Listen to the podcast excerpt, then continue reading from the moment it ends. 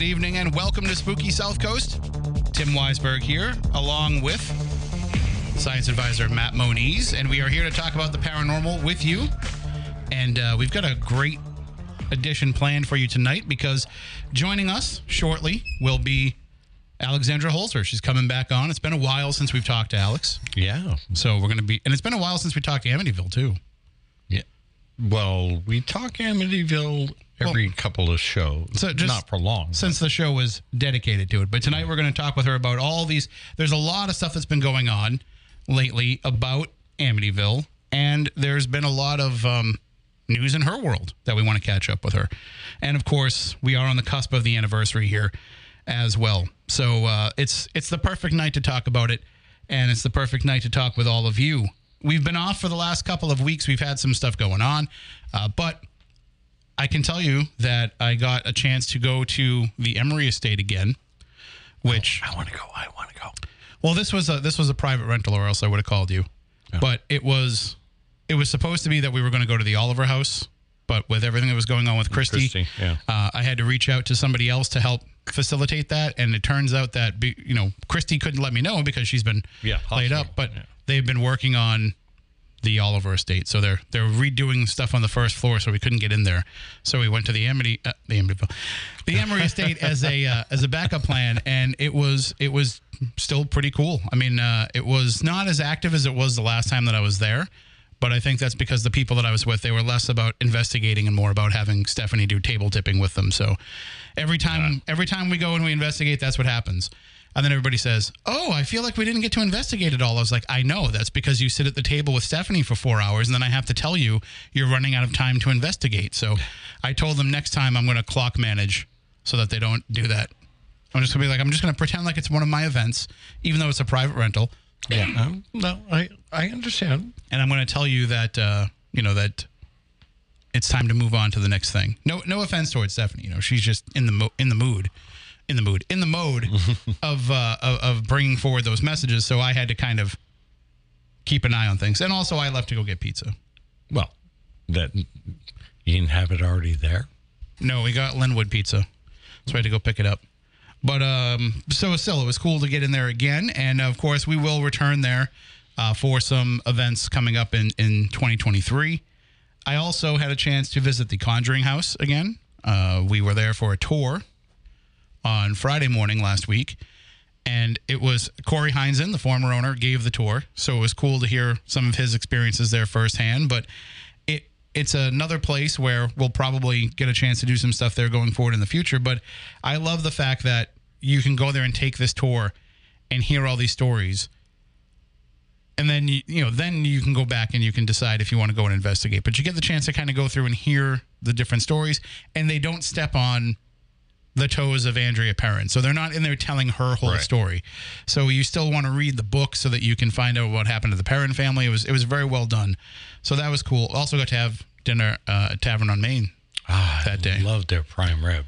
That's what I had. I had the surf and turf. Oh, how'd you like the uh, prime rib they do there? Uh, I've, I don't know if I had it before. I don't think I had it there before, but it was very, very good. Uh, I actually ended up having prime rib weekend. I had that. I had that on Friday, and then on Saturday we had our event at the Wayside Inn, which is prime rib on the buffet. So I had a bunch of prime rib that night, and uh, and then on Sun Monday when we were getting ready to bring everybody back to the airport, we stopped at Fireside for lunch, and I got a prime rib melt sandwich. So I was like, that's a lot of prime rib in a couple of days, but it was it was worth it. Spooky Snack Co. starting early tonight.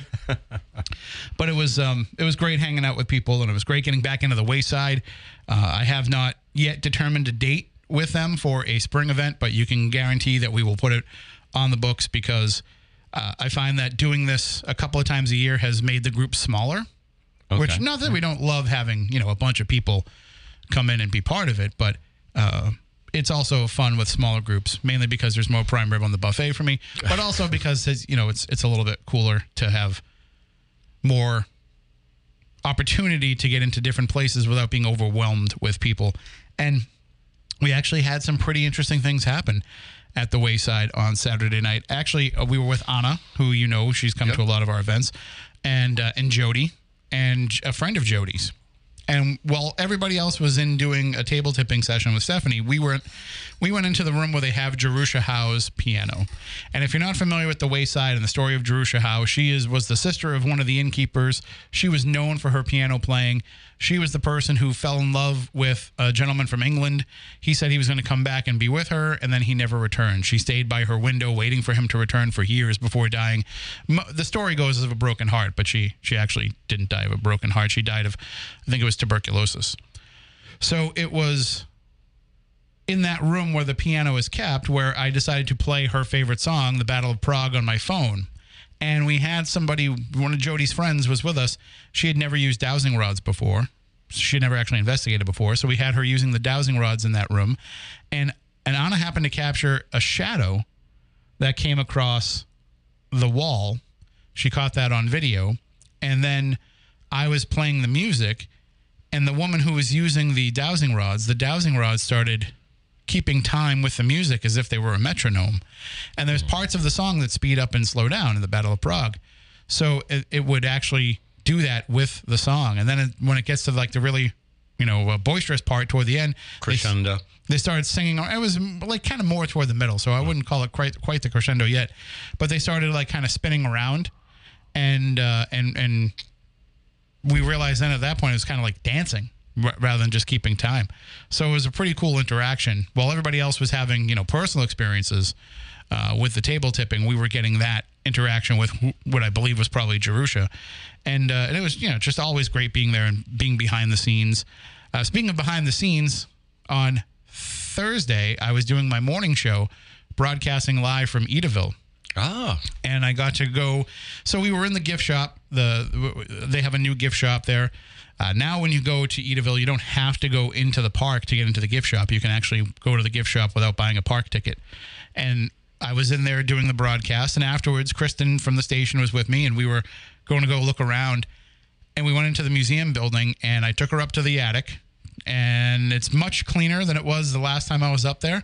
They've straightened everything out. They've lined up a lot of the uh, decorations and in, in, uh, uh, thematically, and then so it's still has a lot of stuff up there, but it's it's far less than the last time that we were up there. But we discovered another room, another storage room that has a whole bunch of old decorations. So I'm going to be writing an article for WBSM.com where I put some of those photos in a gallery so you can see kind of behind the scenes there. But we went down into the basement and we went there's little flies all over the place here. So just try and snatch snatch as many of those as you can and well, once Take you're able to, you are able to leave the studio. some what happened was some lis- a listener brought in an apple pie. Oh, and they left it on the counter and a whole bunch of flies appeared. And i threw the pi- pie away but i'm still trying to track down all the flies. So we're going to be ghost hunting the spirits of these flies by the end of the night. But uh, yeah it was cool go- going down to the basement and, and getting to show her that and tell her some of the stories of, uh, of everything. So the new operations managers uh, i've talked to them a little bit about the ghosts I was going to say, did you let them know what was going on? What about the house? it's still there Okay. Uh, I don't know what their plans are specifically for it. I think the plans to level it and build a roller coaster are probably on hold for now. Um, because i- if those who haven't been following the story, I know a lot of listeners follow the story from a paranormal side of things because we've talked about it so much. But from a business side of things, uh, John Delli Priscoli, who owns the, the the park, he had actually put it up for sale and he had put it on on the block, uh, uh, you know, up on the market, um, and then he pulled it down from the market because he found people that wanted to take over the operations of it. So he brought in uh, Brian Fanslau and Hannah Miller, who ran the 75th anniversary celebration last spring. They're actually from the main local. I don't. I'm gonna mess it up. The name of their business, but they actually have a business up in Maine where they repair locomotives. Okay. And so they would do the work on the Edaville trains, and they were the ones that spearheaded the idea of doing the 75th anniversary celebration. And in conversations, it just came about that they should be the people to, to help lead the park, along with Shervin Holly, who is someone that John knows. They've served together on the board of trustees at the Wayside Inn. So Shervin and Brian are kind of the operations partners, and of course Hannah is a partner of Brian. So it's it's kind of the three of them working together. But um, I did share with them some of the stories and some of the experiences in the past. So hopefully, when they, because right now they're still trying to figure out what they're going to do beyond the Festival of Lights this year. But I did tell them, you know, the possibility is there that we can come back in and do some of these these ghost events, and I think they're open to the idea. So we'll see where that goes. But Are they still renting it out for like events and things like no, I don't think so. I think they're just renting it as as. I mean, I think you can hold like parties there and stuff. Yeah. But um, uh, you know, they still get the pavilion set up. But I think they're they're making a go of it of keeping it running as a park. And uh, and we'll find out more about that with them as the season goes on. They're going to be checking in with me during my morning show, and uh, and I will give updates here as well. But if you want to get out there and check out the park, uh, you can go to edaville.com and you can get your tickets there. They have changed the pricing structure. So instead of having to just pay, I think it was like a $42 flat ticket, uh, no matter what, now they have different tiers. So if you just want to go in and walk around and experience the park and see all the lights for Christmas, you can do that now for just 12 bucks. And then it's a little bit more added on for the train ride, a little bit more if you want to be able to ride some of the other rides there. But it was um, it was a lot of fun walking around, you know, as they're getting everything ready. And I also got to interview uh, a man named Savory Moore, who is he lives about a mile from the park, and he's been going there every year since I think he said 1953 or 56. I forget which year, but he's gone there every year since, and he is a an Edaville historian. So I said, well, the next time we come here for a ghost hunt, you're coming as my guest because we're going to pick your brain about a lot of, you know, uh, and I'm, I'm just going to, when we do that train ride where I try to give everybody the history, I'm just going to hand that over to you because you know it better than me. But it was funny because we're, you know, we're on the radio having this discussion and just totally geeking out over Edaville. And I'm like, is anybody else listening to this or have we like lost the audience because we're so deep into it? But it was, it was a lot of fun. So he will, he will definitely have to come and be part of the, the ghost event if we get to go back there and do one. Well, I remember a lot of people having a whole bunch of fun at the event there. The couple of times that we did do it. And I was talking with Andy the other day when we were hanging out doing thing in um, Wareham on uh, night before Halloween about Edaville. And what was interesting is we were talking about the UFO event that happened there, where where I was on one side of that watery area, and he was on the other side by Dan- Dino Land, and we saw that light in the in. Basically, it's over a. What would you call it? Some sort of like irrigation. It's the, pond? it's the bog pond. yeah, yeah, irrigation pond, and we both saw the light over the water and over the pond, and then it took off straight up. And all of the other people that were with us, they were like, "That wasn't a ghost," and we're like, "No, that wasn't." Hmm, well, it doesn't. We don't. I mean, we call it a ghost hunt, but it doesn't just have to be ghosts. No, well, th- I mean, I mean, if Bigfoot walked by everybody, they're not going to be like, "Ah, go away. This is a ghost hunt." well, um, as you know, I I filmed with Channel Five uh, for Chronicle earlier in the week, and that's one of the stories that we were talking about. Just we, we, um, Dave McCullough and I had uh, did one of the events down in Lakeville, uh, Betty's Neck, where there have been plenty of uh, Bigfoot sightings around there. So we took local Squatchachusetts group and a whole bunch of other people, kind of like what we do with ghost hunting, and we went out to the um, the field at the pond, and we're all sitting there, you know, listening and making noises and stuff, you know, whoops and whatever, looking for responses, and all of a sudden we're all looking up and there's this big bright white object coming in over the sky and all of a sudden it starts taking all kinds of zigzag courses you know up down left right round you know sharp angled corners is like okay we're out here for bigfoot and all of us are watching a ufo I mean, that's that's it's all it's all uh, it's all worth it. It's, it's all worth uh, being out there and observing. yeah when you go out to observe the paranormal you may not necessarily find the one you're looking for one of the um, one of the discussions that I had with people as I was going out doing all the, the lectures that I did is they would all all uh, bleh, bleh, often ask because I was talking about the ghost of the Bridgewater Triangle. They would talk about like, well, what other types of phenomena are you know happen in the area? And I said, really, everything happens in the area, and and really everything kind of happens everywhere. It might not have the same uh, concentration of of effect that it happens in other places, but you know you don't have to go to a UFO hotspot just to have a UFO experience. It can happen wherever you are. Yeah. you know you can have a ghost experience wherever you are. So I think you know, in, in getting out there and talking a little it, bit more limited Yeah, yeah, he's not going to be walking down the streets of Manhattan. No. But I think that uh, getting out there and, and spreading the word and, and sharing this, hopefully we get some more stories from people that were, you know, that have these types of experiences. By the way, if you want to see one of my presentations, the uh, Avon Community Television, A-V-O-N, Avon Community Television posted one of them. Probably my best crowd of the season. So um, when you know you're doing a pretty good job when the librarian is sitting back there in the back row pulling her shirt up over her face because she doesn't want to see anymore. so, and they brought candy. It was it was a Swedish good- fish. It was uh, they had a you know li- little like Halloween fun sizes and stuff, Yeah. but still, um, it's it's it's always great when they when they uh, bring snacks. Freetown had donuts and, and hot cider, and I should start working this into my contract. Like I need I need to have snacks. What is this doing? Going? Uh, hold on, Sure. stupid computer. Firing things off randomly. Sorry if you're listening on the stream. The, the computer has a mind of its own. We're going in, what, um, you know, 17, 18 years, and we still have this problem. No, I think this is more just because these. I've talked to the um, production director about this. These things aren't in the playlist Okay. when I start the show, and they just appear in the playlist during the course of the show. So it's it's some sort of command that we have to figure out. So just I have to mark down 10, 10 27. If I mark, so it auto generated. yeah, I have to write that down so we can see what, what happened there, and Okay. we'll, we'll figure it out. Um, but yeah, we're going to be talking Amityville tonight. Uh, of course, uh, we've talked many times over the years with Alexandra Holzer, but we haven't talked to her in quite a while. We haven't even talked to her since before the Holzer file started. Uh, so we'll we'll be very excited to catch up with her tonight. Last night on Midnight Society, I talked to I had a, a guest named Kendall Phillips, who's a Syracuse University professor, and the the show was about Kolchak. Ooh. We we did a I heard that they were going to try and re revive it. It, well, I was going to ask you that. So it keeps popping up. They they the 2005 one was a disaster. That, that I don't I don't want to count that. but there there's there's always been talk about bringing it back. There was a few years ago talk about Johnny Depp being in a Kolchak movie, but that ended up not getting produced. Uh, but there's I, I would love to see the series come back.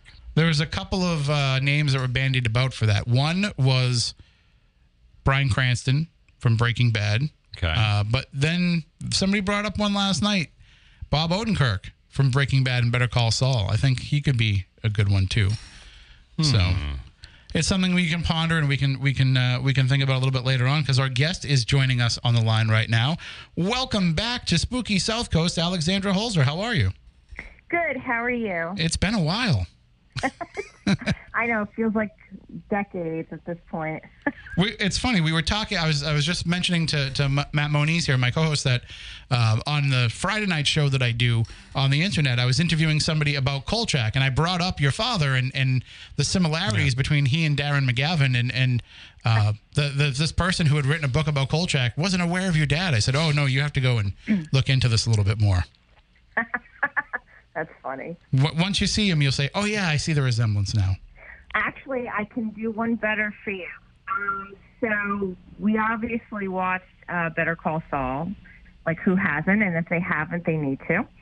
Um, and if you look at actor Bob Odenkirk, just look at his eyes and his forehead and his expression, and then go look at some old photos that I've posted online over the years. It's my father. Wow. I mean, he's obviously much shorter, but we're talking acting.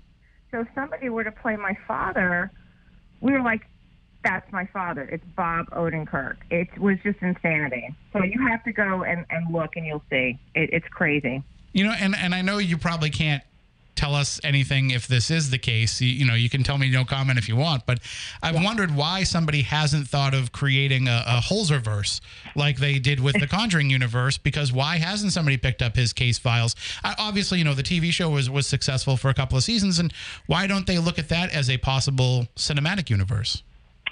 No, I mean, I've I've been trying literally for so many different things, and the Holzerverse is what I call it because it's both my father and I. Um, it's hard to separate us, but we are different, obviously.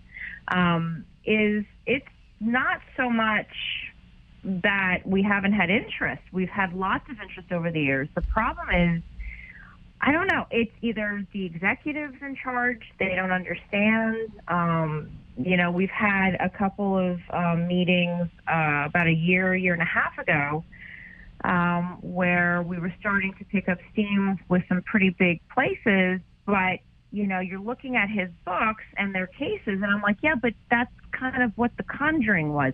And then my father came way before the Warrens. So he, he's got a plethora of work, a library to pick from. I said, that's what creative licensing's for. So I was never understood myself, actually, what is the holdup? Why is it so difficult? I mean, his books are out there. We've done a lot of work to bring back so many from the dead, pun intended, because it's a lot. And so I think we've got about 35 to 40 that we've brought back. We just redid the Amityville Curse. We're doing um, Murder in Amityville again. And there's another fiction book that I'm having redone um, of one of my father's Amityville books. So it's like, I don't know. It's a really good question. I've been working hard and meeting a lot of people in all different levels, and I, I don't know. I don't know. Maybe it's just not the right time. Maybe it's going to be next year because there is work coming out next year for him. So I don't know. It's a really good question. Yeah, because I, I mean, I look at the way that the Warrens have kind of.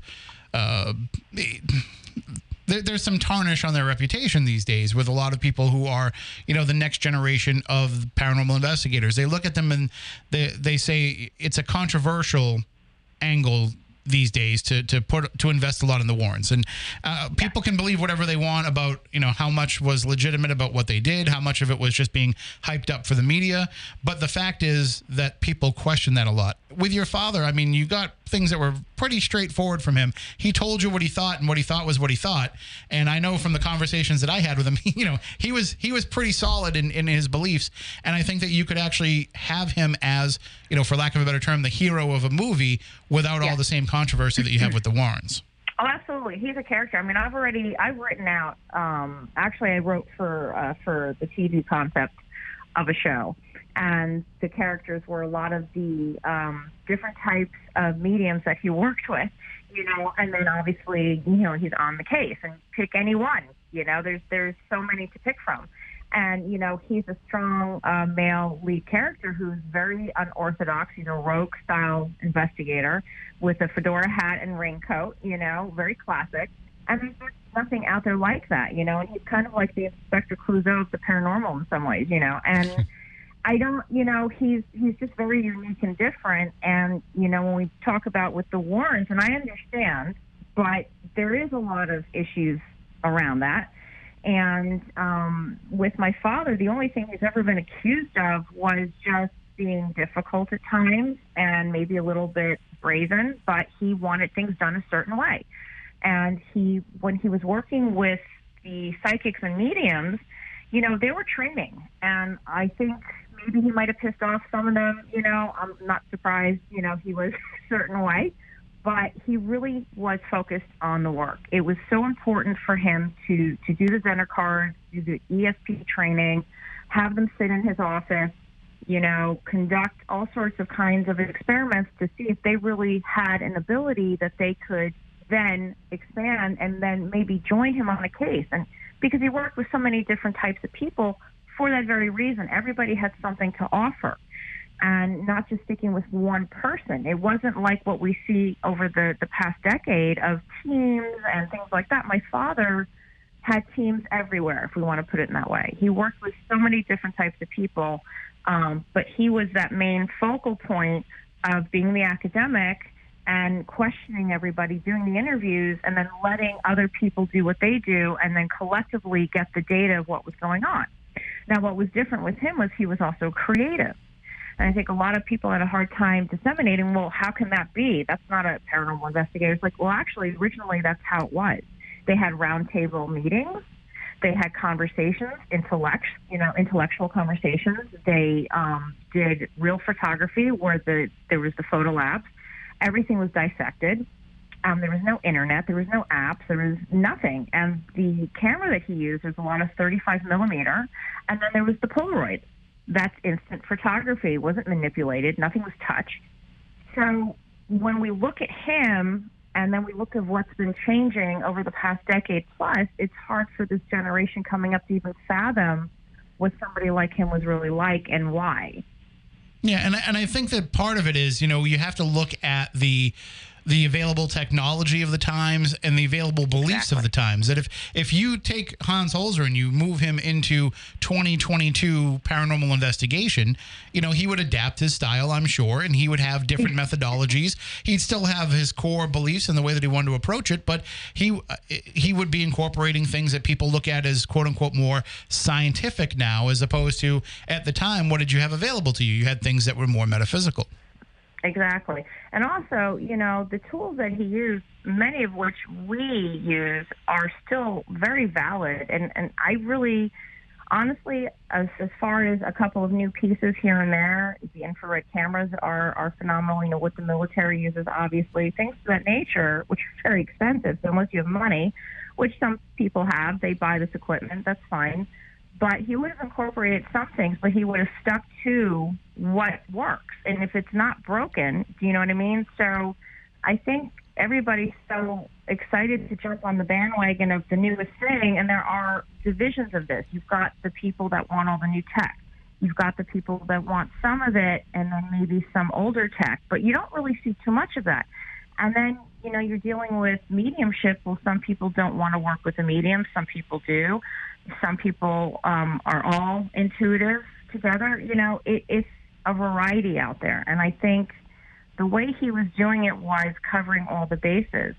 And that means having some of the equipment, having different types of forms of mediumship, and then having uh, the photographer, having, you know, he was uh, a filmmaker himself, so he did a lot of that too, and then understanding the research and the history and meeting people. So it's it's a culmination of a huge group effort. And then when you moved around the country from the United States over to, to Europe, you know, you're dealing with the different cultures and variations and belief systems there, as you mentioned before, the belief system. Um, but the core of it hasn't changed, and I think that's what is is I think wavering in the balance, especially in this environment today. We need to go back to that place. We need to ground ourselves because when we're around an environment, we don't know really what's going to happen or what's going on other than what's told to us. And if we don't have a personal experience, then we have to disseminate, well, what is this? Is there proof? How do we prove this? And so on and so forth. It's funny because you have people who would mock and say, well, you know, Hans Holzer worked with a medium, so you have to take everything he said with a grain of salt. But come on over with my investigation where we listen to a broken radio, and that's definitely proof of the paranormal. it's it's frustrating because when when you're dealing, they're both tools, right? And I mean that in the most polite way. So any form of mediumship, and there's there's differences. So I know that you know when we're dealing with psychics, my father would always say, "Well, psychics they predict things." You know, the joke was the lottery. You know, and show me one psychic that can predict and and have a winning ticket. It doesn't work that way. There aren't any people out there that would be able to give such information because they're not allowed. Now, there's different levels of um, data that comes through. There are some psychics that are better than others because they're just tuned in more and, and they are crazy accurate, but it's it's not a consistent thing. They have to get permission through the veil of getting that data.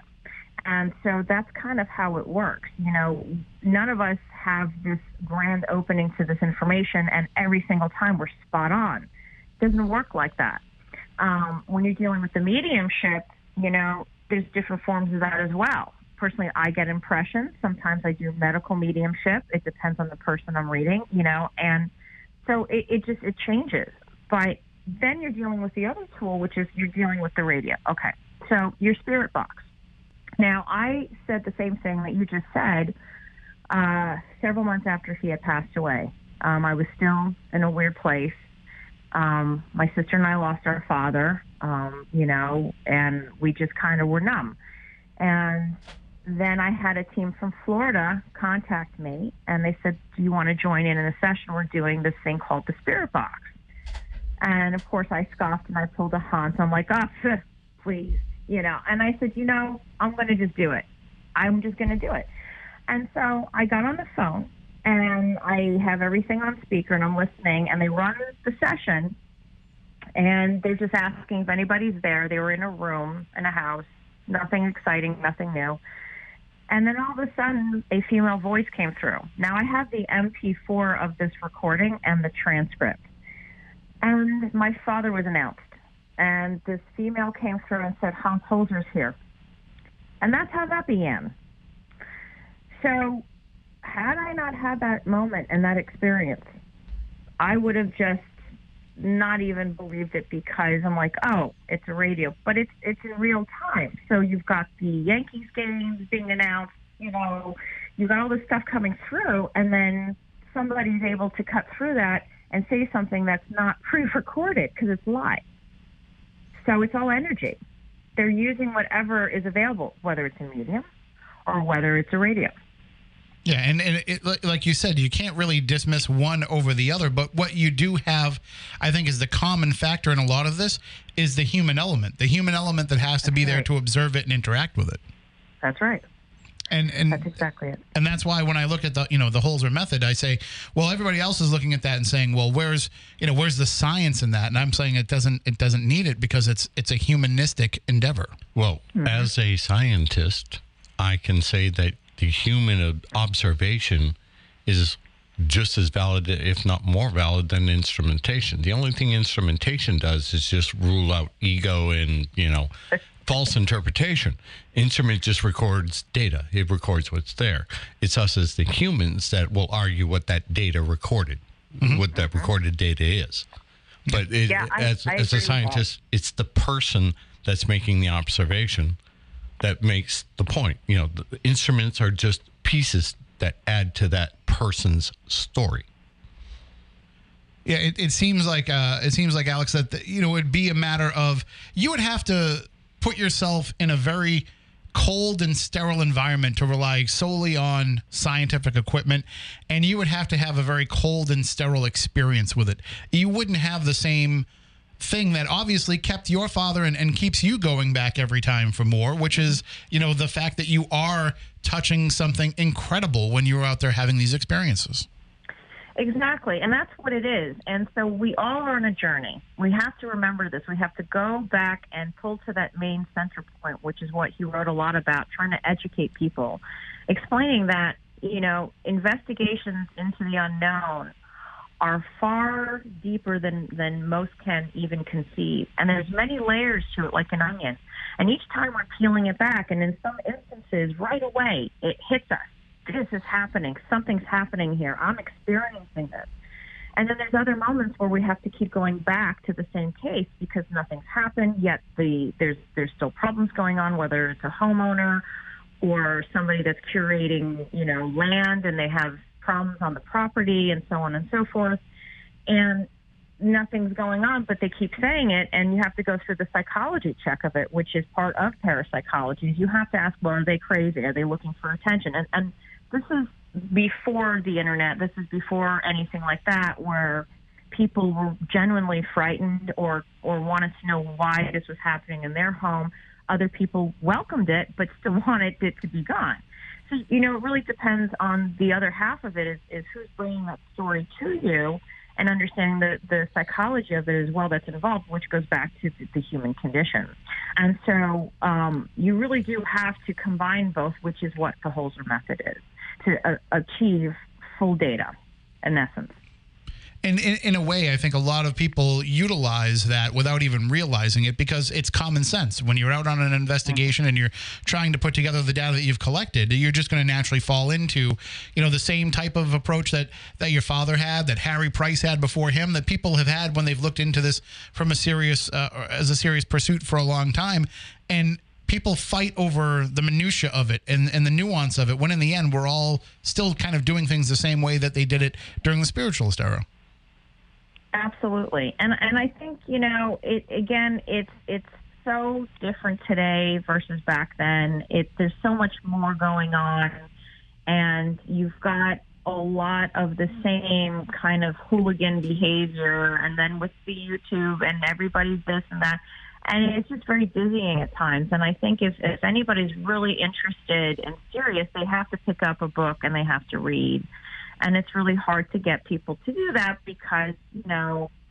everything's got to be microwaved you know these days but it is online people can read articles and they can decide for themselves what is genuine and what's not and not to believe everything that they see especially on tv I mean, you've got to be kidding me. You know, it's edited. And I think there's a market for people that want to be entertained, and there's a market for people that really are getting frustrated because it's it's not accurate. It's it's kind of just really for entertainment purposes, and they really want to seriously see the experiences of people. They're not, not looking for attention and extra likes on social media as a result of an appearance on a show, for example. You know, they really want to see genuine interaction because they themselves might be too afraid to do it, but they would like to see somebody else go through it because they might have um, something going on in their own situation that they can relate to.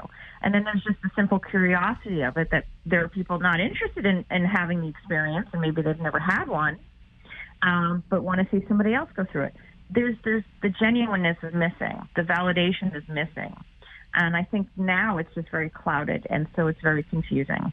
And one of the things that I've noticed is so today I went out and uh, you know last night uh, I, I went out and I bought myself something as a as a reward for all my Halloween season hard work going out talking to all these libraries. I brought myself bought myself a 4K DVD player and the 4K edition of Poltergeist, my favorite movie of all time. and I'm watching the behind the scenes feature, uh, of course, seeing you you and your father in it, uh, as well as a number of our other friends there. And but I was as I was watching that. And I'm thinking about the way that you and he and the others, like Patrick Burns, are presenting information at that mm-hmm. time. And then I look and I see the copyright date on it. So I'm like, all right, so this is from 2007 when we had a different approach in the paranormal world overall than what we have now. You know what we have gotten back to, and it, and it kind of dawned on me as I thought about it, is more and more people are just out there to be scared, and they're not Yeah. out there to mm-hmm. actually do serious work anymore. Uh-huh. They just want to have a have some sort of scary clip they can put up on on YouTube or TikTok or what have you. Thrill seekers. Yeah, Basic thrill seekers. Exactly. and it's, Yeah. it- Sorry, It's just a shame. It's a shame because that then what happens is when you have the genuineness of us out there that are writing articles, you know, doing the interviews, um, going out there and showing clips of work we've done, talking to people and answering questions. You know, you wonder you're not really reaching them because they're really more interested in what's on TV and then they watch the shows. And I understand that that's fine. Like I said, there's a market for it. I don't put anything down for people's successes. I understand that, but don't tell me that that's being genuine and that's how the research is because that would just be a lie. And so, you know, Yeah, I mean, how have you found that? Because you know, obviously, you're going to be uh, true to the way that you were brought up and and the way that you were trained by your father, and and you're also going to be able to take into account new ideas, new technologies, new methodologies. So when you're out there conducting your own investigations, how do you find the balance of both, or or do you do you do you lean one way more than the other? Yeah, I I do what my father did. Basically, is I take it one situation at a time. You know, when you're meeting people who are basically strangers, you know, um, going into an environment that you haven't been before, hearing their side of the story, that already kind of sets the premise for what could or couldn't be. And so, what I try to do is, is stay away from a, a creative narrative, which you'll find a lot of situations people get very hyped up um, they start to say, "Oh, I, I know something here," or they, and, like, and I understand that. But my whole process is I clean the slate, and you know, we always tell people, "Look, clear your mind, set forth the positive intention, and be open to everything and anything, and don't believe anything and everything." And And that's how I started. And that's a i mean the problem is is now we go in from a and it's it's it speaks to a little bit of how we've been able to change. You know during your father's time we were still trying to to prove whether or not this this is real to people. Uh, you know those who were investigating it knew that it was but you're trying to prove it to the rest of society. Now i think we've gotten to the point where we can almost uh, take that for granted that people do accept it as being possible. Maybe they don't necessarily accept it as you know, quote unquote real, but they accept the possibility of it. So now we can kind of move things a step beyond and we can mm-hmm. finally start answering some of the questions that we had to start asking, you know, 150 years ago.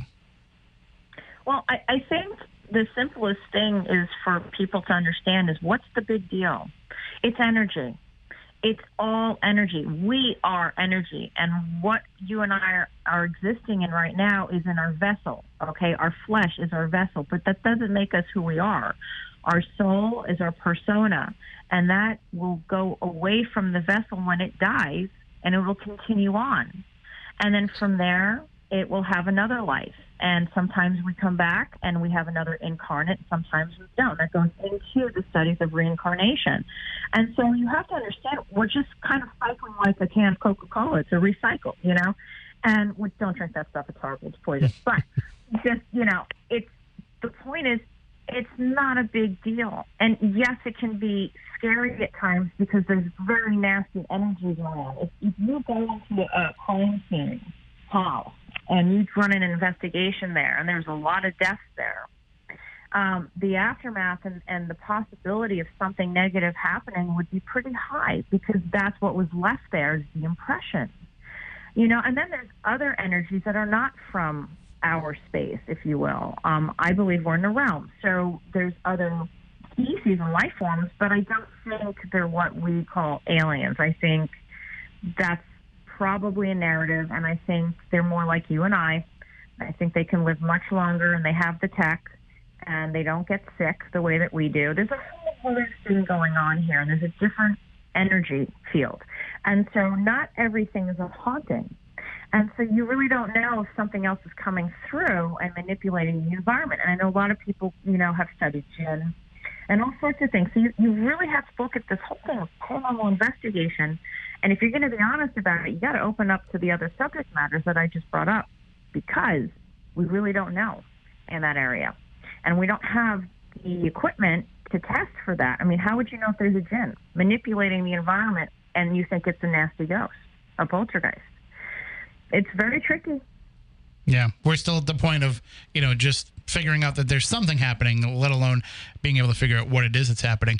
Uh, and certainly coming up in the next hour, we're going to be taking a news break in a few moments here, uh, and then when we come back from the other side of the news break, we'll dive deeper into Amityville and, as you mentioned, you know some of these projects that uh, that your father worked on in the past coming back into light and new things as well. But I also I want to give you a chance to let people know about your new novella that came out this year. Yes, appropriately titled "The End Is Near," and um, it came out on the summer solstice of June 21st. Not on purpose; it just kind of aligned that way. And I actually wrote that book uh, over a decade ago. I reread it, did some editing, and I said, you know what? I'm not going to change much because look at where we are now in this environment. And I said, I wonder if people will catch on to that because it's a very apocalyptic book. Um, it's fantasy, but it's not because a lot of it correlates to a lot of events that we've been going through for the past two years. So that's out on Amazon and Barnes and Noble and Target um, and so forth. And it's a really quick read. It was written for middle schoolers and up, and I find you know adults buying it too. But um, I really wanted to do something for the um, the younger generation. And and when do you find that you know when you're writing non uh, when you're writing fiction work, um, obviously you're taking as you said you know taking into account things that are in, around you and, and working that into your storytelling.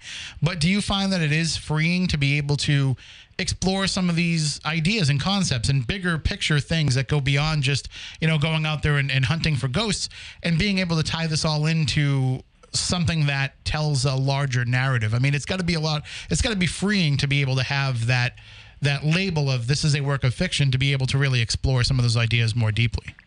Absolutely, absolutely. And you know, the supernatural, which is quite natural, um, is ingrained in me whether I wanted it or not. And so, this, you know, I've had a lot of distractions. I had another child, and so you know, I had to stop, and I couldn't do this, and I couldn't do that. But finally, got this one out, and I've got a lot of books on my desktop waiting to to be revis- you know revisited for the paranormal and all that and, and some horror in there because it's what I know. And all the characters are there and bizarre situations and circumstances and you know like I was saying with aliens quote unquote actually beings like us. So you know there's a lot more to write and it is very much a relief because it's almost like therapy. Like I'll put it out there it's fiction or you know, but I believe a lot of it actually is probably true. Um, So I know it sounds crazy, but there's a lot of people that are kind of joining on that bandwagon that there's a possibility that there's a lot of things that um, were told to us that are not true. and so, yes, writing it out and putting it and publishing it that way is um, very therapeutic. and it, yeah, and it probably helps you work out some of your own anxiety, some of your own fears, but also it, it allows you to kind of be that voice for people who might be experiencing going through the same types of things. Sure. Do you, do you find though that as you are putting together things like this, and I'm sure you've gotten some reaction to it in the time that it's been out, that you've got to worry about some people that that get a little bit take it a little bit too seriously. Like Well, the, yeah, the end may feel like it's near, but it's not right around the corner. Well, yeah, I mean, I had I had some people write me saying, "What do you mean the end's near?" I said, "Well, it, it could be a you think it's a bad thing, but it's not. It just means the ending of, of one thing that's not good for society and the beginning of something that you can't even fathom is a possibility. And so changing the trajectory of one's thought of doom and gloom, which is what I feel where we are now, the precipice of something that's going to break, um, at the end of it is something that you can't even even imagine because you've you've lived your whole life thinking this is the way of the world. But what if it's not? What if it's not? Right. You know, what do you think um, MK Ultra is? I mean, these are these are realities here. So I think it's it's a way to try to to connect with people like that. But there's a lot of people that are like, oh, I don't understand why. What does that mean? You know, and I'm like, oh my god, I'm not a therapist, so I don't know. Like I can't. I'm not gonna have that conversation. But you know, it's um. I try to expand people's thinking, think outside the box, you know, start questioning everything. You know, in the paranormal, you should question everything and don't believe everything. Why not do that in the world that you're living in right now? Why not do that in your everyday, today living? Start questioning, does that seem right to you? Make it make sense. And always think of Occam's razor and just go forward with that mantra because that will help the intuition open up more and you'll be more uh, perceptive to your environment, which will help you in your decision making and so forth. Absolutely. Well, we're going to pick this up on the other side of the news, and we're going to talk some Amityville, especially as we're approaching the anniversary. We'll talk about some of these projects being revisited. We'll talk about some other new projects on the horizon, as much as you can tell us. And uh, and of course, we'll also, if you want to call in and if you have any thoughts or questions for Alexandra Holzer, all you have to do is uh, give us a call at 508 996 0500. You can also hit us up on App Chat on the WBSM app. If you have downloaded that app, there's an app chat feature there. It's like texting us right here in the studio and I will get an alert with that question, and we can either answer it on the air or I can type back to you depending on you know what it needs. Uh, and of course, you can also talk about the show using the hashtag Spooky Live on Twitter. Uh, some of you are still on Twitter, if Elon hasn't kicked you off yet, I'm still there. I still have the blue check mark. So far, so good. I'm waiting for the eight dollar bill to come in the mail. But that'll do it for this hour. We'll be back with more Spooky South Coast coming up in just a few moments here on WBSM.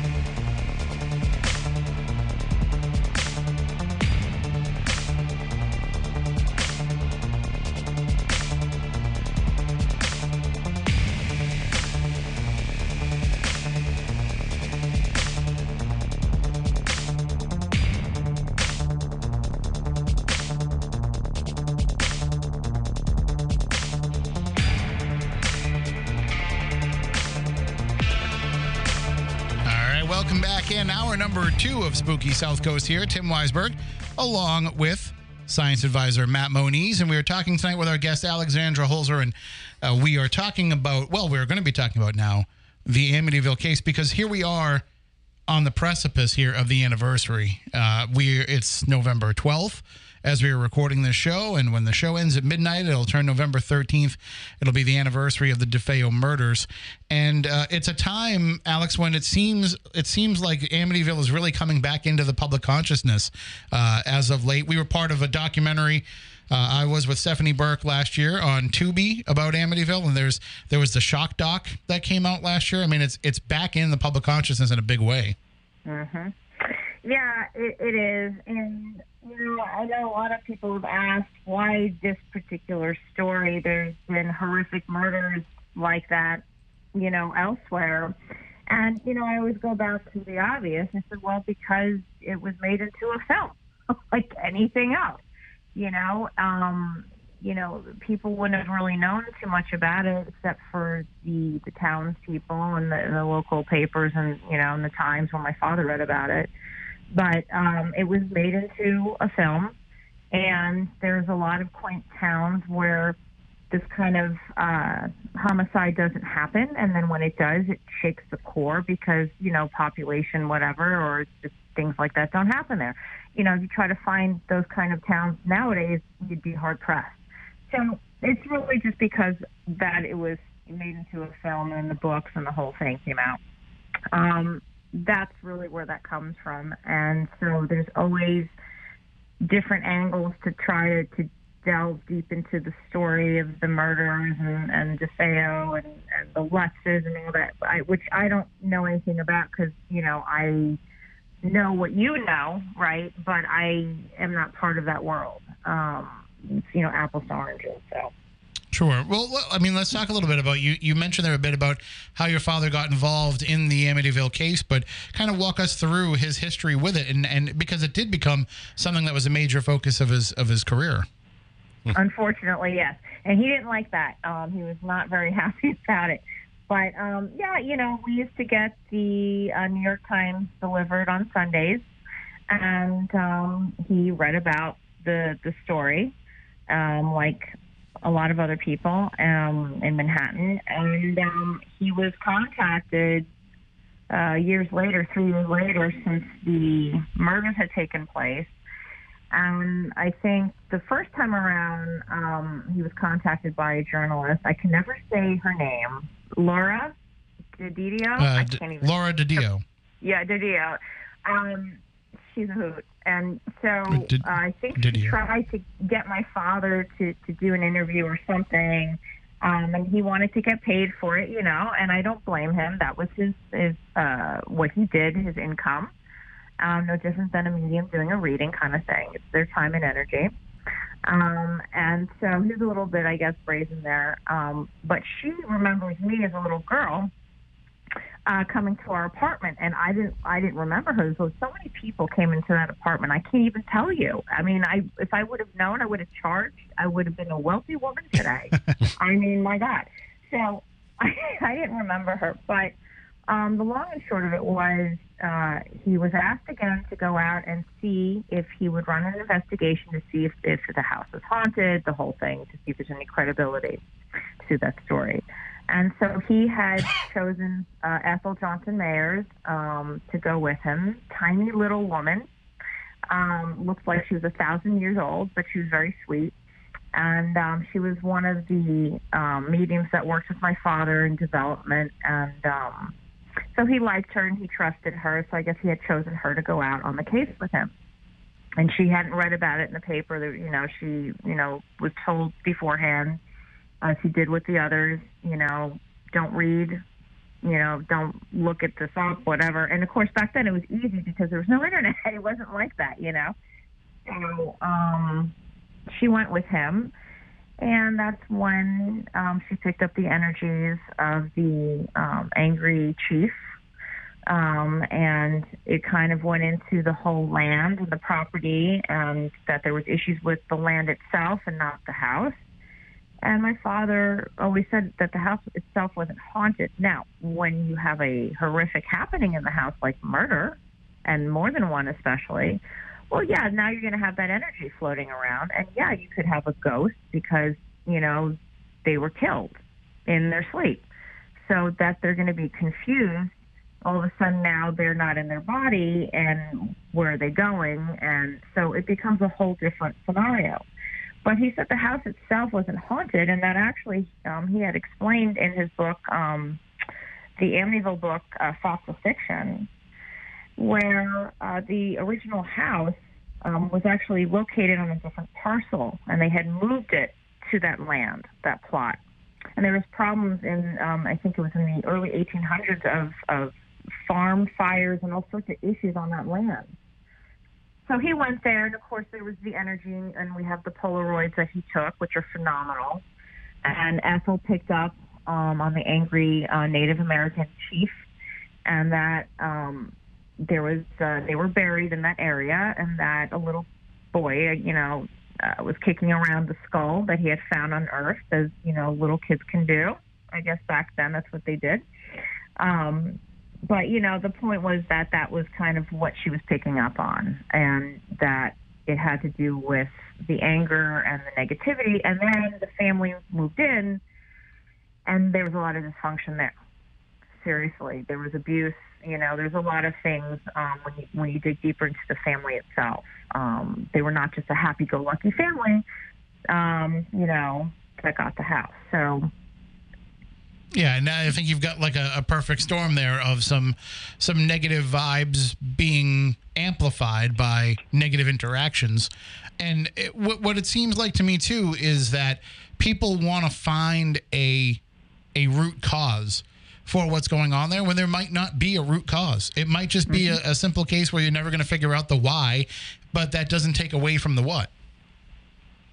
Yeah, exactly. You know, and I think that then goes to your original question about, you know, why why is it still such a phenomenon? Here we are, you know, doing another uh, anniversary of it, and now it's coming back out again, and you see all these documentaries done on it again, and stories, and, and you know, revisiting the the films and, and books, and again, it's it's just that lore of well, what really did happen and I think one of the closest theories um, was that there was somebody else involved. There was also more than one gun, you know, and that there was uh, mafia ties. And so there's drugs. So if you look at it that way, you understand this is Long Island, mind you, okay? And I'm a New Yorker. It's really not that far fetched. So, you know what I'm saying? It's, it's kind of like when you start to, to see it clearer and other people have done the research and put out films on that and, and it's not a paranormal angle at all, you start to see this is this is a crime story. This is a crime story. And the lingering effect of the aftermath becomes a paranormal story.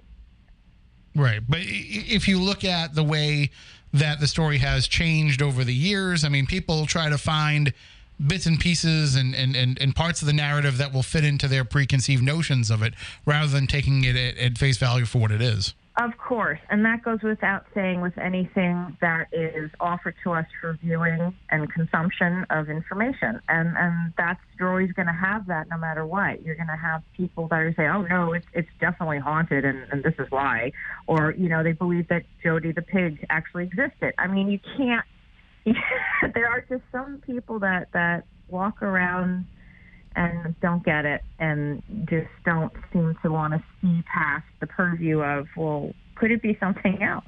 You know, and so you were desensitized because of Hollywood, you know, so yeah, you're going to have that. And and like you said, you're just never going to satisfy every single person about the case and what really went down because there's so many different angles to it and so many films that have come out on it and shows that basically you really are left to your own devices to to disseminate what do you think logically happened and you start there Now, now, when your father was writing about this case, he wrote both fiction and nonfiction books about it. Uh, how did he view, in, in the discussions that you had with him, how did he view the case? And did he, as you said, you know, he, he didn't really love the fact that he was so forever associated with it, but he must have looked at it as a chance to really get paranormal research into the living rooms of everybody in America. oh absolutely i mean on a marketing stance you know he saw the opportunities presented to him and as a creative um, as i mentioned earlier in the show was able to do it also um, in fiction um, several times over. And so, and that's not unusual, you know, as a writer, you write what you know. And so, um, you know, he, he did uh, Murder in Amityville, which was a bestseller and um, very true to the casework that he did with Ethel. And then it was optioned for film, and that became Amityville II: The Possession. Now, um, the original title was Amityville: The Possession, and I have the original uh, posters to that. Um, that I guess they were they handed them out um, for promotional purposes, but they changed the title when the film came out. So I'm not sure why or what happened, but it's nice nostalgia to have that little, you know, fact factoid there. Um, you know, and to me, the Amityville II: The Possession film should be a cult classic if it's not, because it was so well done for its time with the POV and it wasn't over the top. The makeup was really well done. That actor, who I understand never acted again, and I think has a family somewhere in the Midwest um, or something like that, was phenomenal. He did a great job. Um, so that scared me the most. That film out of out of the whole franchise, to be honest with you. Yeah, and, and what I always liked about it too was that it it gave you some of the insight into the DeFeo story, even though it wasn't the DeFeos because of you know getting the rights to the names and everything. But mm-hmm. the the fact is, you had a representation of you know instead of just being part of the Lutz story in the first movie where, oh, by the way, these people were killed horrifically, and we're just going to gloss over that, and we're going to get right into the haunting. Like you got some of that story, and you got at least a, a little, bit of speculation, speculation, I should say, as to why it might have been that way. And just as a neat trivia note, uh, Diane Franklin, who played the sister in Amityville 2, went on to play uh, Louise DeFeo in a later movie a few years ago. So how's that for bringing it all together? You know? Yeah. And I and I agree with you. It really uh, came as close to the actual case, and um, you know, especially with the priest and everything blessing the house, um, things like that. And I think, you know, a lot of people appreciate that, and I think that's also what's missing in a lot of movies, eh, not just today, but for for some time now is it stays it goes away from the book. So we always we read the books and they turn them into films and then it's completely opposite of the book or the, a big part of the book is missing. And you you see it in the film and you're just like, well, that doesn't make sense or you know, wow, they they didn't even put in this part or that part. So it's really frustrating when books are turned into films because you're really expecting it to come close to the book at least sixty percent, seventy percent.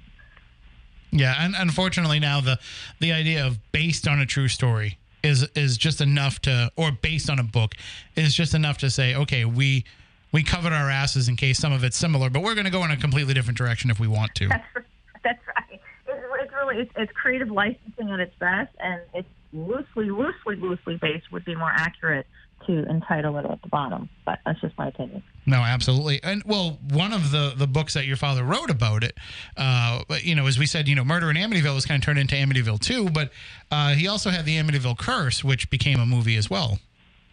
It did in 1990. Um, it was a Canadian production for TV, made for TV. And, um, you know, I look at the shelf of books of my father's. My husband and I have copies and to the children and trying to keep it all together. And there's so much of it. And there's the the darn Amityville section, right? And I'm just like, oi, oi, oi, you know, enough. Um, so I um, got an email um, this past summer from a production company called Incendo in Montreal, and they were inquiring about the uh, rights to the book and how you know all the the mumbo jumbo that goes with it. Are you the right person to talk to? Kind of thing. And we started a conversation, and they wanted to um, revamp the book, but true to its its story. And um, if I had any, you know, information for it, and I said, well, actually, I have a 12-page treatment of my father's um, and they found the screenwriter who um, his name is Dennis Heaton, and he actually um, done a couple of shows, one of which was on Netflix called The Irregulars, and then there was another popular one that he got out there, and um, so they got him to be the writer, and the whole point was to stay as close to the book itself, which my father wrote, and I think that's beautiful, which is why I had signed on with them to revamp the film, and it's going to be. Um, I don't have an air date, but it's sometime uh, next spring, hopefully. Um, it's we're filming right now. Uh, we just started production a couple of days ago, and um, it's for Tubi. And Tubi is, is you know, I mean, they're growing massively, and mm-hmm. and it's a huge, huge streaming service. And I don't know if people realize that, and it's part of the Fox Entertainment, and it's it's nothing to sneeze at. You know, they're they're a pretty big deal, and um, so this is what what it's going to be. So. And and Tubi is all in on all things Amityville because they did the documentary that uh, that aired last year, uh, um, famously haunted Amityville, and also they've been putting up all the original films up on Tubi as well. Yeah, it's it's building up the brand again. They're they're really pushing it, and so you know, um, hopefully we can you know maybe make another deal for his other fiction book for Amityville called The Secret of Amityville, which I'm in the process of reprinting. um, and there's another book um, that they're interested in, which is not in the Amityville scope, but it's it's another fiction book that my father wrote. You know, it's a bit cheesy, but there's a market for it, and I even like some of those cheesy films. So um, it's it's something that he wanted in his um, physical life of having a lot of his books made into film. And I'm really happy about that for him because we have one out the gate filming right now, um, another possible one to be optioned, and then maybe a third um, once I get it over to them to review because it's being printed. So you know, it, it just it's a great start. You know, it feels like it's taking forever, but I'll take it. No, absolutely. And uh, and by the way, as we're talking about the different Amityville movies, uh, John in New Bedford sends in an app chat message says he just searched for Amityville: The Possession on his Roku and found that there's also Amityville Christmas Vacation. Of course there is. Well, I have to I have to ask you have you have you seen the most infamous of all the titles? Have you seen the Amityville Vibrator? Okay, now I'm done. That's a real Good it's a real movie. everybody. To view. Are you kidding me? It's a real movie. Uh, Yes, it is. It really is. There's a movie called The Amityville Vibrator. I guess it was a the the plot line is that it was a sex toy from from the house and it, it has a mind of its own and it's possessed or something. I don't know. I haven't seen it. I've only seen the cover, but that's that's enough for me. Well, you know, I and I, I think the whole thing with the the Amityville case is possession. So there's a lot to work with there. Anything can be possessed, and then it goes right back to Amityville. That's just so sad. Yeah, and, and I think part of it is because they have, uh, you know, all the weird things that have happened with the rights and who can make the movies and who can't. It's kind of funny how we can keep getting, you know, these different movies that are produced that have nothing to do with the original case, the original story, or anything to do with it. But yet, you know, the Conjuring universe can't mention Amityville in any of their films. They have to kind of allude to it and can't mention it. So it's it's kind of odd how it's all worked out legally. Mhm. Makes you wonder. But uh, you know, from a from a nonfiction perspective, it's also been popular. You know, I mentioned famously haunted. I mentioned the shock doc earlier, but you're working on something with that'll be on Epix that will uh, kind of revisit this case. Correct. Now, um, Epix, we had found because um, there's so many apps and so many things to watch and very few good things. So, Epix came out with this series called From. I don't know if you've seen it for season one.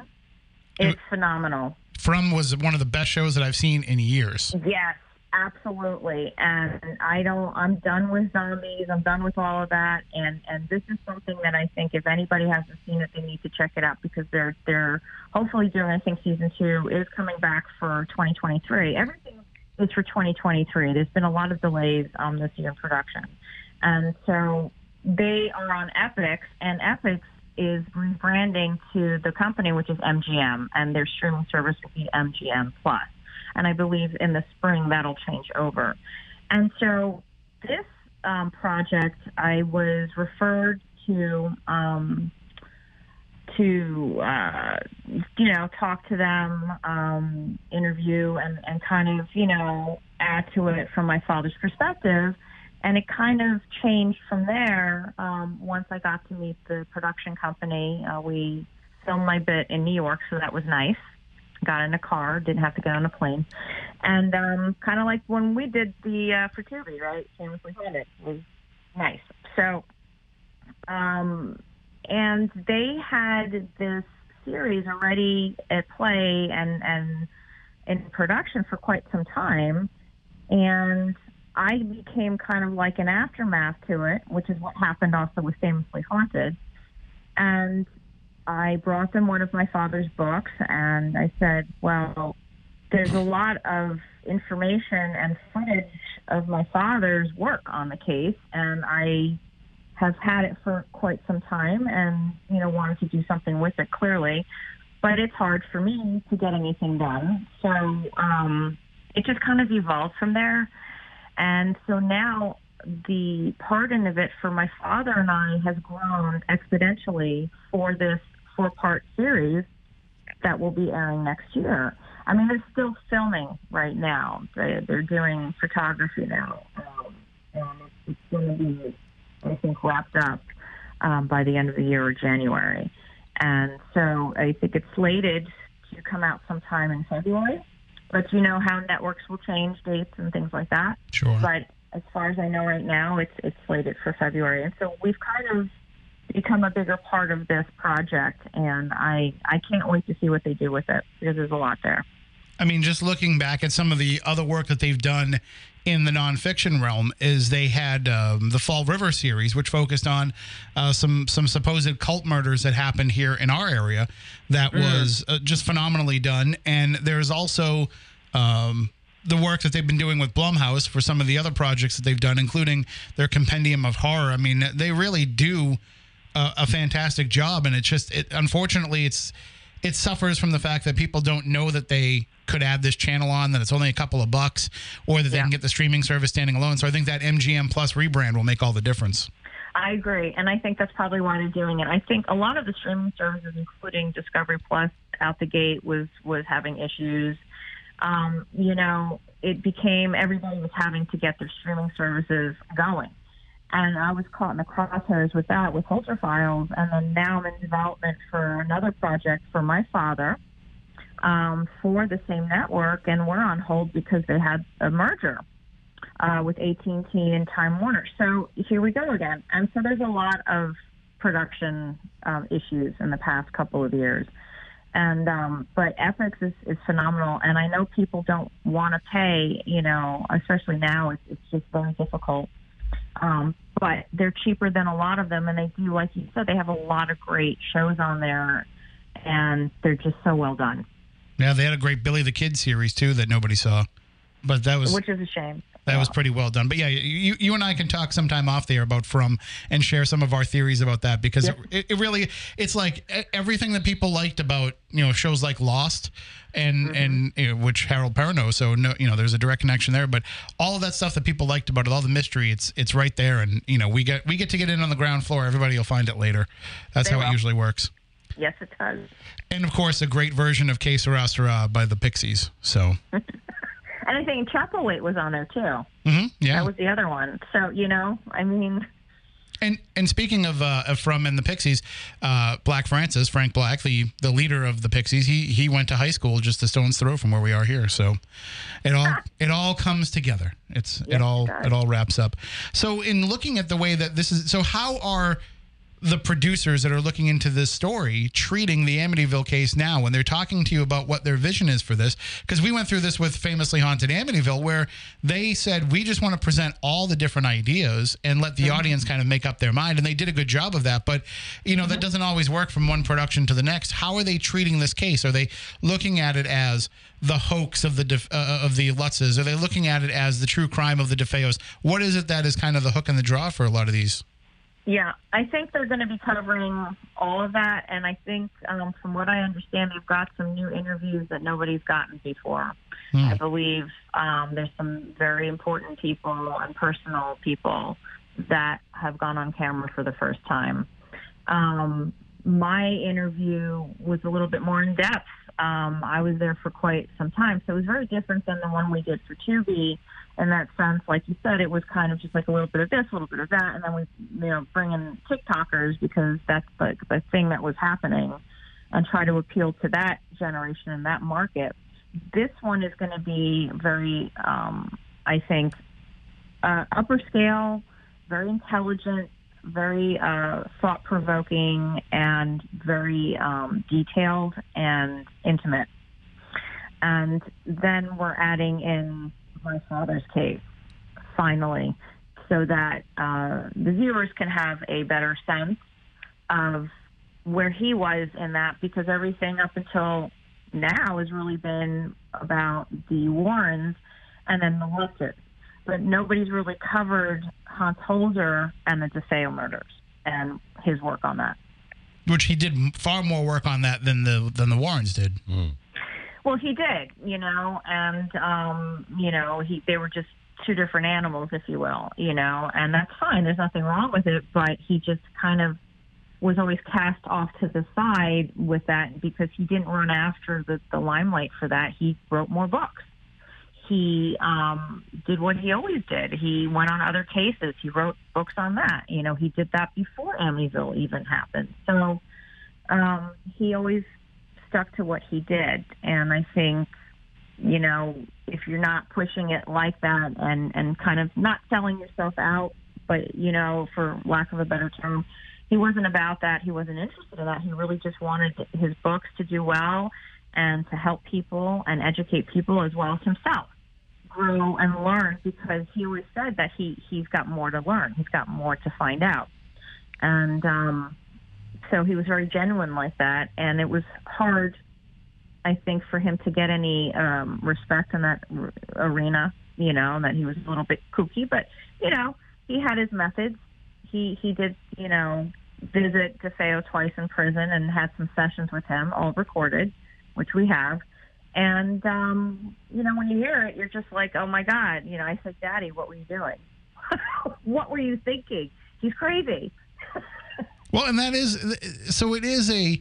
I'm sure from his perspective, it's a very alluring case to to try and pick apart and to try and because if you feel that there might be a supernatural cause as to why some of this might happen, I mean, here you are in real time being able to peel back those layers. But at the same time, uh, you have to look at this too as you know here i am i have young children and i have like do you want to get too close to what could just be nothing but pure evil Yeah, yeah. No, I I think you know part of him was cautious like that, but then you know he was, for another lack of a better word, arrogant in that sense of he wanted to get to the bottom of it. He was with his belief system.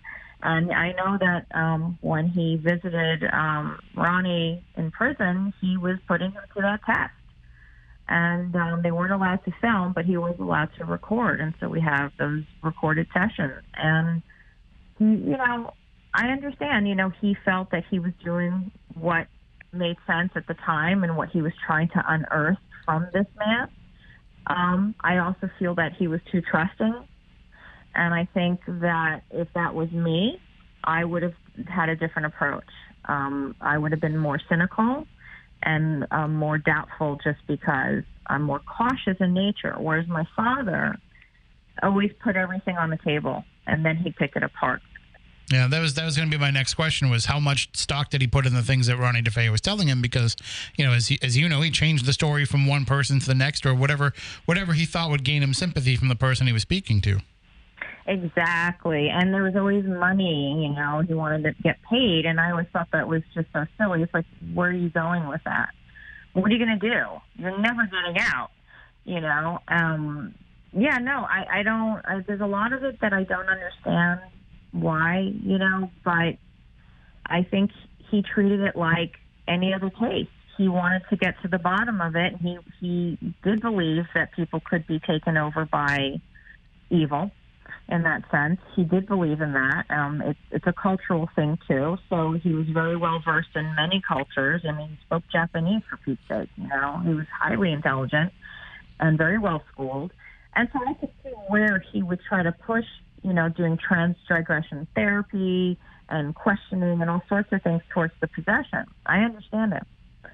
But on the flip side, I don't agree with it because um, of everything you just said. I mean, we just we just know that because there's been too many people that have come out and said that and have been in his presence and have had different stories told to them. And you know when you hear more than one you start to say yeah okay this guy is not on the level. He's playing with you.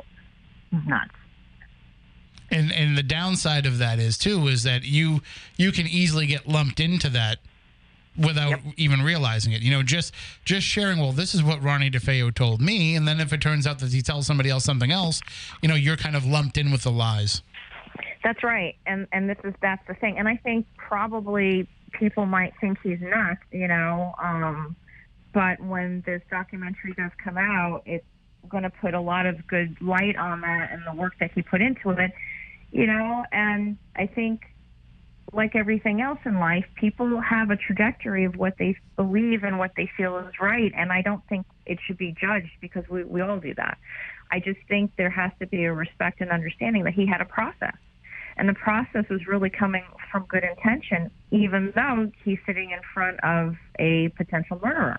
And we don't even know because, you know, he wasn't here for all that to unravel after the fact, but other people had dug into um, the uh, homicides, if you will. And I actually worked with a filmmaker um, for Shattered Hopes, where I did a psychic experiment, and um, the uh, filmmaker had me and another psychic from Long Island get on the phone with him, and he was asking random questions, and um, I came up with a gun in the canal, and then he asked the other uh, lady uh, if he, you know, if there was a second gun, which was one of the questions. She goes, yes, and I see that there's water around it. So he actually got a dive team. I have the, um, it was printed in Maxim. I put it up on my Twitter today. It's nine images scanned from the magazine. It's a crazy, crazy interview, but it's in there. And he hired a diving team with a whole thing. He had to get uh, insurance for $1 million to do this. He uh, made good friends with the, the lead dive um, got in really great situations. The police were involved. It was a whole thing. And wouldn't you know it, they found a gun that matched, I think, with the whole thing with the bullets, the ballistics, and it got confiscated by the police. So I'm like, well, okay. But there was a gun at the bottom of the canal, and um, there was other clues and um, how the bodies were and that they were moved, you know. So I don't know. You tell me. But well, I wonder how much. And, and maybe you talked about this with your father before his passing, but how much he thought that the circumstances around the Amityville case could could keep it from being something that would be uh, you know forever perpetuating that the the haunting per se is over because this chapter of the history of it is over. So is is that now did he feel like that is now a place that is no longer haunted? Oh absolutely. Listen, there nothing can can remain haunted forever, and I think this whole thing, like if if you go to a castle, you know the atrocities that would have happened, and the dungeons, and and the families, and poverty, and the whole thing, and that time frame of of those errors was brutal um, at times. So you think, okay, I'm going to go. It's a castle. It's got to be haunted because it's a castle. At some point, the energy is going to dissipate and it moves on you know, so it doesn't remain in in a state of continued hauntedness, if you will, because energy is constantly moving. And so, yeah, he he didn't think that this house was going to be uh, constantly haunted and there'd be issues because it would dissipate at some point.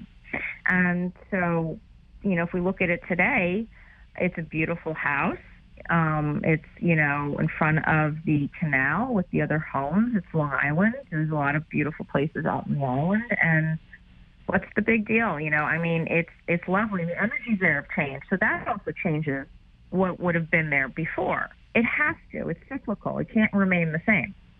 So yeah. Yeah, and that's that was my feeling when I when I went and laid eyes on the house for the first time uh, in the summer of 21, and I'm just looking at it and I'm saying, oh, it's it's just a house. It's just a house. Out of everything that I had for expectations of it, it's just a it's a nice house in a nice neighborhood, and it's it's it's kind of like you feel bad for uh, the people yeah. that live there and, and for the stories that have endured over the years. But all all that being said, and knowing the way that your father felt about that case, let's just say somebody came up to you right now and said, Alexandra Holzer, we want you to come and investigate the Amityville house. How, what would be your response to that to that offer?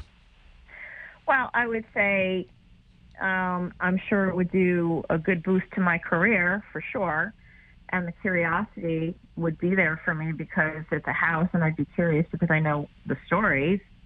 Um, and my father was there and, and I'd like to step foot where he was, you know, very nostalgic. But then I would just say, you know, I'm not sure if I could do that because I think that needs to stop. I think by perpetuating this constant notion of let's go see, we got to see, you know, why? There's nothing to see. You know, lives were taken tragically, horrifically, and I think that's where it stops.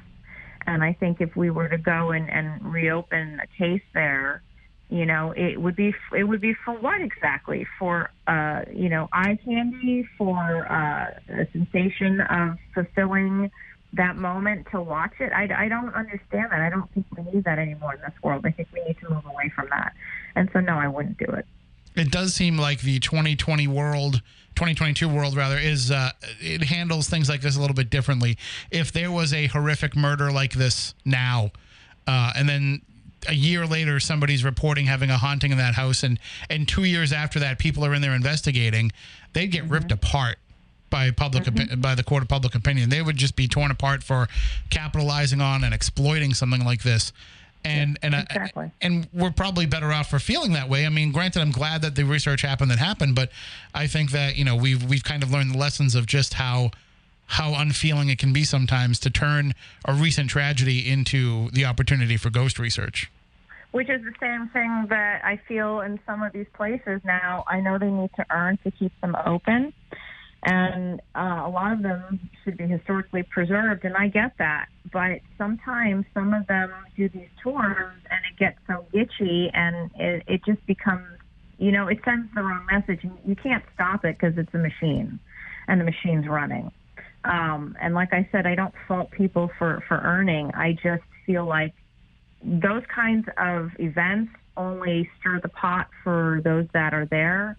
Now, you can't make a spirit move on, or lack of a better word, a ghost, because a ghost means they're stuck. A spirit is free to move, free spirit. Um, it to me, it's kind of cruel. You know, it, you, you know, there are people that go and they try to help and they talk and they think that they have psychic abilities and they work with that, and that's great. But the energies are so mixed that it's very confusing. I would feel for the ghosts in question as well.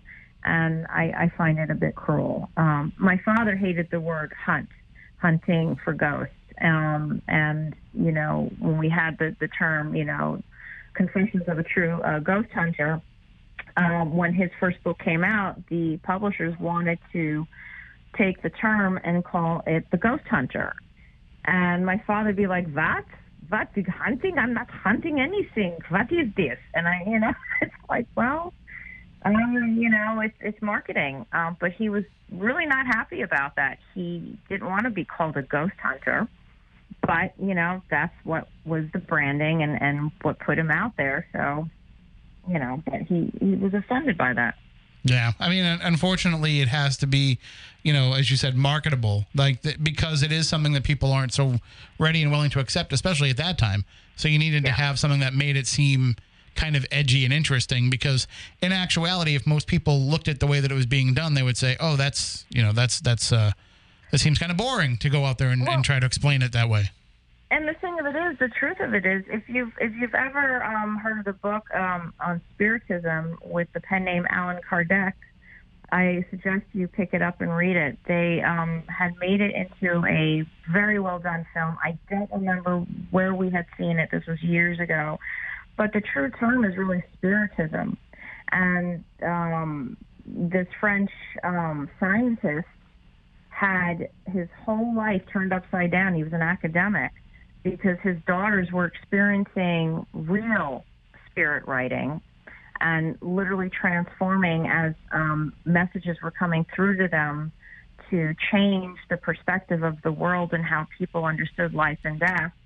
And it, it kicked off what people think is being spiritual, but it's not. Spiritism is the actual term. And when we're dealing with the paranormal, it's cyclical research. And so it's very academic still um, and very science based, but there is the metaphysical part of it, which is the spiritism part. I, I suggest you go pick up that book because that is a fascinating read, and that's really kind of where all that began. And my father knew that. So, Yeah, I mean, and and certainly, I think people are picking up the mantle of, of what he did. I think that the Holzer Files show helped uh, refresh people's memories about the contribution that your father made, but also the contribution that, that you continue to make in the Holzer name. Uh, just in the final few moments that we have here, let everybody know how they can follow along with you and all the stuff that you have coming down the pike. Sure. Um, well, I'm on all the social media, um, on Twitter and Insta and uh, Facebook. And I did start a TikTok account. I don't know why, but it's there. and then because because Tubi wanted you to. Tubi I Tubi know, loves I- the TikTok. I know they do. I know. I have to try to. I have to get back on there, but I don't know. It, it's so much to me. It's like why, you know. Um, but people can find me. I'm very approachable. I talk to people. I try to answer questions. I've been doing that forever. Um, and we're just waiting for some projects to get out of the gate, and I'm pitching and myself, and just keep at it, and hopefully another book next year. So. And and I know you know when we talked a while ago when when Growing Up Haunted came out, there was talk about turning that into a movie. Has there been any talk about that at all? No, it's it's actually I have it in my contract, which is part of the uh, some books with my father. So it's in there, um, but it's not being explored right now. So I might have to circle back around that as well. But I'm I'm actually more of like an origin story, and that was something I was approached on doing. Um, do you remember the series of Haunting? They had approached me, but my segment kept growing and growing, and they said she's like her own show so we can't fit it in. so that got axed. But, um, so Uh, I I know that Bob Odenkirk has a new show coming out, but you know if, if Casey's free, you know he, he you're right. He would definitely be a good. I already I have a, a business partner who's in Manhattan for scripted, and I I texted him that, and I said Bob Odenkirk, Bob Odenkirk, Bob. Odenkirk. So we'll see. I think it would be great. All right. Well, thank you so much for joining us tonight. It's been great catching up with you, and let's not wait so long to have you back on the program. Thank you so much, love. It's always good to talk to you. Thank you. Bye, Matt. Have a going out. Thank you. Bye, guys. Yep. And that is Alexandra Holzer. Again, you can follow along with her across social media. That'll about do it for tonight's show. I made Lamone hold on the whole time because I knew he was going to derail the conversation, and and now we're out of time. So uh, there will not be a show next week. Uh, I'm going to be taking the night off, but we'll return after that, and we're going to have some special episodes coming up, um, including a very important discussion that Moniz and I had a few weeks ago on the program about the the, the role of women in the field and and some of the people who are out there who are let's just use the term predatory. And uh, we'll be having a, special roundtable coming up on that for you. And uh, of course, we'll have some holiday themed shows. And of course, the anniversary show is right around the corner. The 17th anniversary show coming up in January. So all of that is coming your way. If you want to follow along with us, spookysouthcoast.com is our site. You can follow along with all of our socials. You can also check out some of our past episodes on our podcast feed. Uh, almost 700 episodes so far. They're all there for you. So that will do it for tonight's show. For Matt, for Stephanie, I'm Tim. We want you all to have a great week. And as always, as we like to say here, we want you to stay spooktacular.